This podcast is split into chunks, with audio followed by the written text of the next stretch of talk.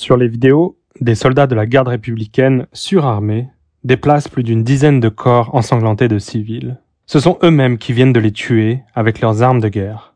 Les scènes qui se sont produites à Goma le mercredi 30 août dépassent l'entendement. Elles illustrent les profondes défaillances de l'armée congolaise et de son leadership politique qui devrait amener à un sursaut.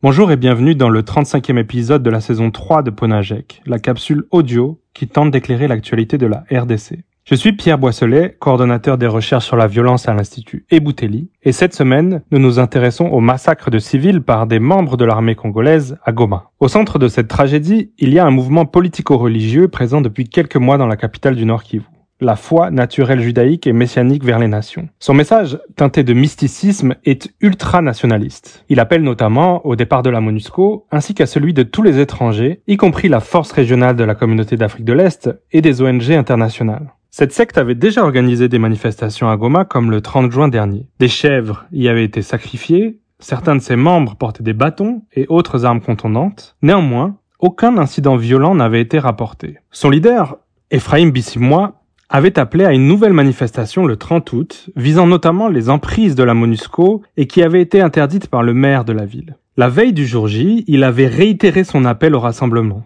Le message était à nouveau étrange. Il y évoquait le sacrifice de ses adeptes, mais il ne contenait pas d'appel direct à la violence. Selon la chronologie que nous avons pu établir, la tuerie de ses partisans a débuté dès 4 heures du matin environ, lorsque la garde républicaine est intervenue à la radio de la secte pour procéder à des arrestations.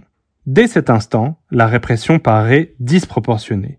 Au moins six fidèles sont tués. Après ce premier incident, un policier qui ne participait apparemment pas à l'opération est appréhendé par des fidèles qui le lynchent. L'essentiel du massacre a eu lieu plus tard, à l'église de la secte, lorsque les soldats de la garde républicaine ouvrent le feu sur les fidèles, incendient l'église et déplacent les corps des victimes dans ce qui ressemble à une tentative de dissimuler leur forfait. Au total, 56 personnes ont été tuées et 75 blessées, selon le bilan communiqué par l'auditeur supérieur du Nord Kivu le 5 septembre. Ce bilan diverge toutefois encore de celui du ministre de l'Intérieur, Peter Kazadi, qui a avancé le nombre de 51 personnes tuées en conférence de presse le lendemain. C'est quoi qu'il en soit, le massacre de civils le plus important perpétré par les services de sécurité dans l'est de la RDC sous Félix Tshisekedi. Cette ampleur a pourtant tardé à être reconnue par les autorités ainsi que par la MONUSCO. Leurs communications ont dans un premier temps minimisé justifier, voire attribuer la responsabilité du massacre à la secte elle-même ou à sa supposée manipulation par le Rwanda. Pourtant, aucune arme de guerre n'a été retrouvée parmi les fidèles. Cela souligne que l'exécutif et la mission de l'ONU se sont laissés à minima manipuler par les informations fournies par les FRDC.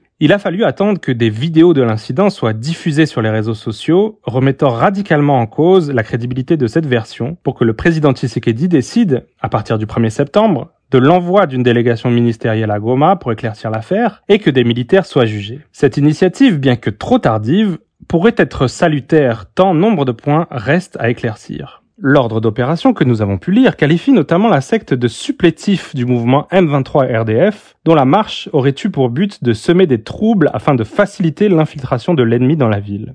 Cela ne s'est bien sûr pas produit.